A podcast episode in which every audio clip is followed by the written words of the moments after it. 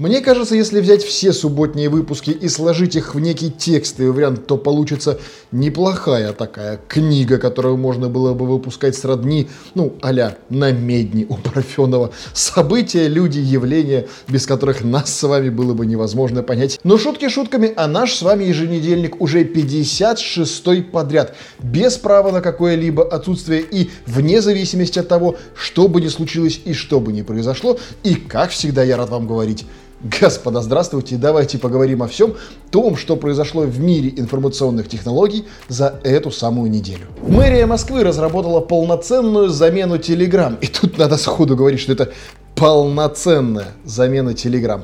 тэ дэ эм-мессенджер называется вся эта история, и, что парадоксально, представители Департамента информационных технологий Москвы, по чьему заказу, собственно, мессенджер и делался, эту поделочку комментировать отказался. Более того, если сейчас попытаться зайти в App Store или Google Play, где ранее тэ дэ эм-мессенджер легко можно было скачать, сейчас выходит уведомление о том, что вся эта история, увы, недоступна. То ли ее выпилили, то ли закрыли для доступа на территории России, опять же, чтобы не схватить чан помоев, хотя с чего вдруг, ведь указывается, что мессенджер обладает беспрецедентным уровнем безопасности, отказоустойчивости и масштабируемости для совместной работы пользователей в государственных структурах. Что ж вы тогда его выпилили, если он такой прекрасный, безопасный и замечательный?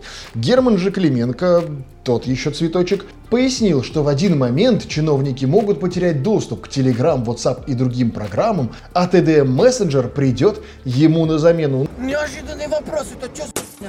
Ну, чё, захотелось кому-нибудь скачать как замену тэ дэ эм-мессенджер от Департамента информационных технологий города Москвы?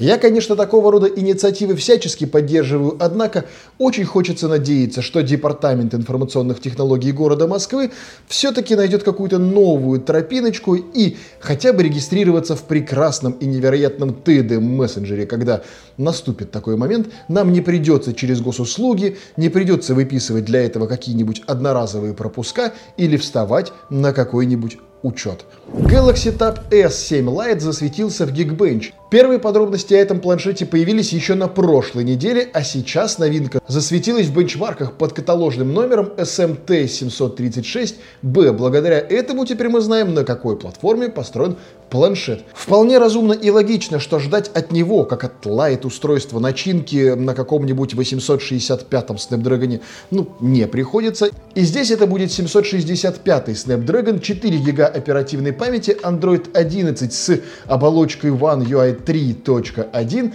диагональ двенадцать и четыре десятых дюйма с разрешением две тысячи пятьсот шестьдесят на тысяча шестьсот, и вы знаете, даже если бы вся эта история была построена на более слабом железе, как, например, Tab эс семь эс... Минут десять пятнадцать, минут пять десять пять четыре пять. Как, например, Galaxy Tab эс шесть Lite построен на гораздо более слабом железе. Так вот, здесь, будь он построен даже на той же самой платформе, что и эс шесть Lite, я бы вам сказал, что это отличное устройство. Просто потому, что оно большое. двенадцать и четыре десятых дюйма в соотношении сторон шестнадцать к девяти. Это отличное устройство для того, чтобы в современных реалиях быть вот, ну, неким домашним ключиком в мир информационных технологий. Ну, то есть, с него можно смотреть YouTube, с него можно, условно говоря, там, зайти в какие-нибудь банк-клиенты, написать сообщения в мессенджерах, еще что-нибудь, ну, то есть вот просто вот, ну, без каких-либо м- сильных задвигов в сторону производительности. Допустим, вам не нужно очень много. Для вас этого устройства будет более чем достаточно и переплачивать за все остальное, а надо все-таки отдавать должное, ну, как бы эс семь стоит немало. Такая версия эс семь Lite, если тем более она будет стоить еще и хотя бы сравнима с тем, как стоил предыдущий, будет очень крутым устройством. И вот это реально будет must-have. А как получится на практике, узнаем в июне две тысячи двадцать первого. Совсем, совсем скоро. iPhone тринадцать получит один терабайт. Ну и что? Во-первых, зачем вам один терабайт памяти в смартфоне? Честно, еще до сих пор существуют, представляете, люди на Земле, кому даже, ну хорошо, шестнадцать и немного, но тридцать два или шестьдесят четыре гига памяти просто за глаза. Я, например, не представляю, что можно хранить в телефоне фоне на терабайт. Ну это ж прям пум, прям жесть. Ну и да, керамический эс десять существует с одним терабайтом памяти уже сколько лет? Сколько там эс десять? два-три года. Больше, по-моему, даже. Ситибанк потерял пятьсот миллионов долларов из-за сделанного на коленке интерфейса программного обеспечения. Ну, во-первых, у Ситибанка там прям реально черт ногу сломит, и их банк-клиент — это прям жесть. У нас, помимо прочего, есть клиент Ситибанка, в том числе из-за необходимости проведения валютных операций, а Ситибанк в этом плане прям неплох, честно сказать. Но их банк-клиент... Это прям жесть.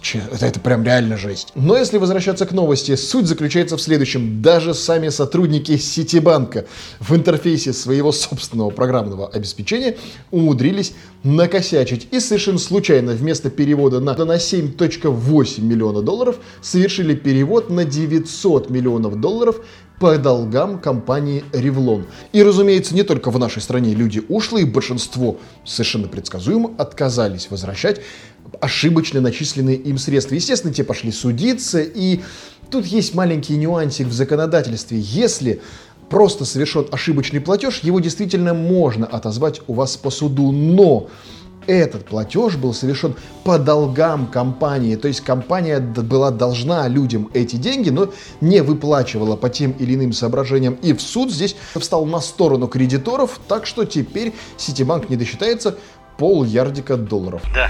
Алло. Да-да. Ну как там с деньгами? А?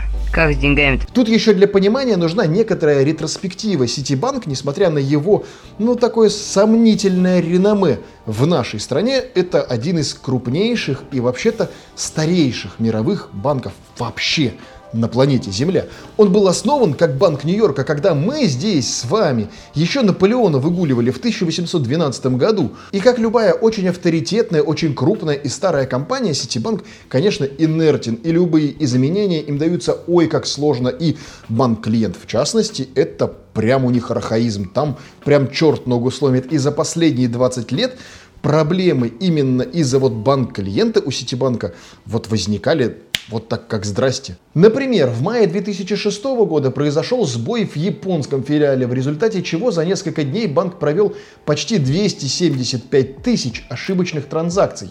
В две тысячи восьмом году выяснилось, что Ситибанк плохо следил за безопасностью банкоматов, что привело к их взлому неизвестными хакерами, которых, кстати говоря, до сих пор не нашли. И киберпреступники в течение полугода воровали пин-коды от карт и в итоге вывели из него более двух миллионов долларов. Наиболее же яркий пример по части провалов Ситибанка с его ай ти-инфраструктурой произошел в две тысячи двенадцатом году. Тогда мошенникам из Питтсбурга удалось выдать себя за самого Пола Аллена. Если мало ли кто не в курсе, это сооснователь Microsoft наравне с Биллом Гейтсом и один из самых богатейших людей планеты, просто не столь медийный и не столь популярный. Так вот, этот житель Питтсбурга обманным путем смог получить платежную карту Аллена и на серьезных вполне себе щах достаточно продолжительное время выдавал себя за него. И никому вообще не было никакого дела на то, что там похож, не похож, вообще что он делает в этом городе, почему там транзакции какие-то стрёмные. Ну, короче, там вообще не возникало никаких вопросов. И это прям, ну, прям провал. Короче, мораль всей этой истории лежит глубоко за плоскостью вообще Ситибанка. Да и, честно говоря, на Ситибанк откровенно все равно. Не экономьте на своих разработчиках. Это, как правило, в долгосрочной перспективе очень дорого может обойтись. Основатель Microsoft Билл Гейтс назвал Android лучшей, по его мнению, операционной системой. Уж столь нашумела эта новость за прошедшую неделю, что я решил, да, вторая новость подряд у нас будет связанная так или иначе с Microsoft и Биллом Гейтсом. Возможно, это прививка от пять джи на меня так влияет. Короче, уж так прямо об этом говорят и так мусолят, что вот, смотрите, даже сам Билл Гейтс. Господа, ну будьте чуть серьезнее и взрослее. Смартфоны Surface от Microsoft выпускаются на Android. Разумеется, Билл Гейтс вам будет говорить, что Android — это замечательно. Неужели он может сказать что-то иное? Это все равно, что Уоррен Баффет, который является одним из крупнейших акционеров Кока-Колы, говорил бы вам, что Пепси вкуснее. Ну, невозможно такое представить. Конечно, он будет говорить, что Кока-Кола — это замечательно. И на публике, естественно, появляться с баночкой красного цвета. Ну, это логично. Так устроен капиталистический мир. Да, это публичная персона.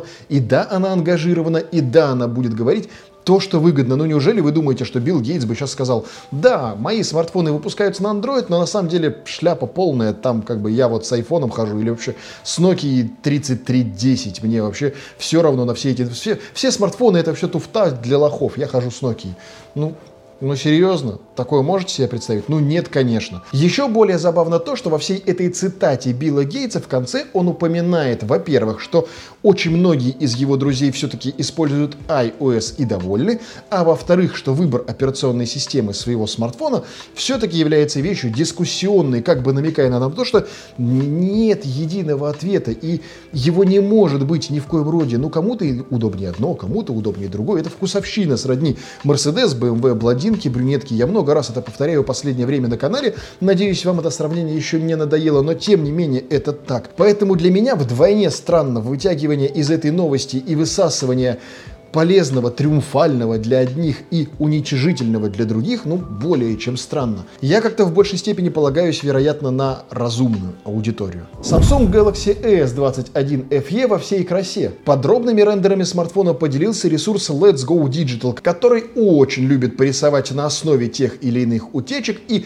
надо четко понимать, это не официальные изображения, это просто созданные для наглядности материалы, если хотите, фантазии тех или иных людей. Но в целом, если вот оперировать год к году информации, то в целом похоже, что эс двадцать один эф и не унаследует дизайн от линейки эс двадцать один, а все-таки будет похож на то, что мы увидим представленным у Note линейки. По аналогии с прошлым годом, так эс двадцать эф и был в большей степени похож на Note двадцать, просто без стилуса и с теми или иными изменениями. По данным источников, эс двадцать один эф и ориентирован в большей степени на молодежную аудиторию, о чем косвенно нам говорят и яркие расцветки. Это серый, голубой, фиолетовый и зеленый. Надо четко понимать, что Samsung позиционирует это именно не как лайт-версию устройства, а как некий Fun Edition, некое другое ответвление. То есть это не лайт-версия устройства, надо четко это понимать. И начинка предполагается соответствующая: последний Exynos двадцать один ноль ноль, шесть либо восемь гигов оперативной памяти, сто двадцать восемь либо двести пятьдесят шесть встроенной. Ну и дальше, честно говоря, можно особо не гадать, а просто проводить аналогии с тем, что мы уже видели в этом году. Скорее всего, выпилят разъем для эс ди-карт. Многое можно было бы предполагать, но я хотел бы зайти немножечко с обратной стороны. И если мы с вами до сих пор не знаем, как будет выглядеть Samsung Galaxy Note двадцать один и будет ли он вообще, но при этом мы знаем, что эс двадцать эф и в прошлом году повторял дизайн Note линейки, то мы сейчас с вами можем предположить, как будет выглядеть Note двадцать один, если он будет вообще. Вот примерно так он будет выглядеть, но просто в более спокойных тонах и чуть более масштабированно. Вот это чуть более интересно в новости. В Китае девушка заказала iPhone двенадцать Pro Max, а получила упаковку яблочного йогурта. Дело Почты России живет. Хорошо, если йогурт еще не просроченным окажется.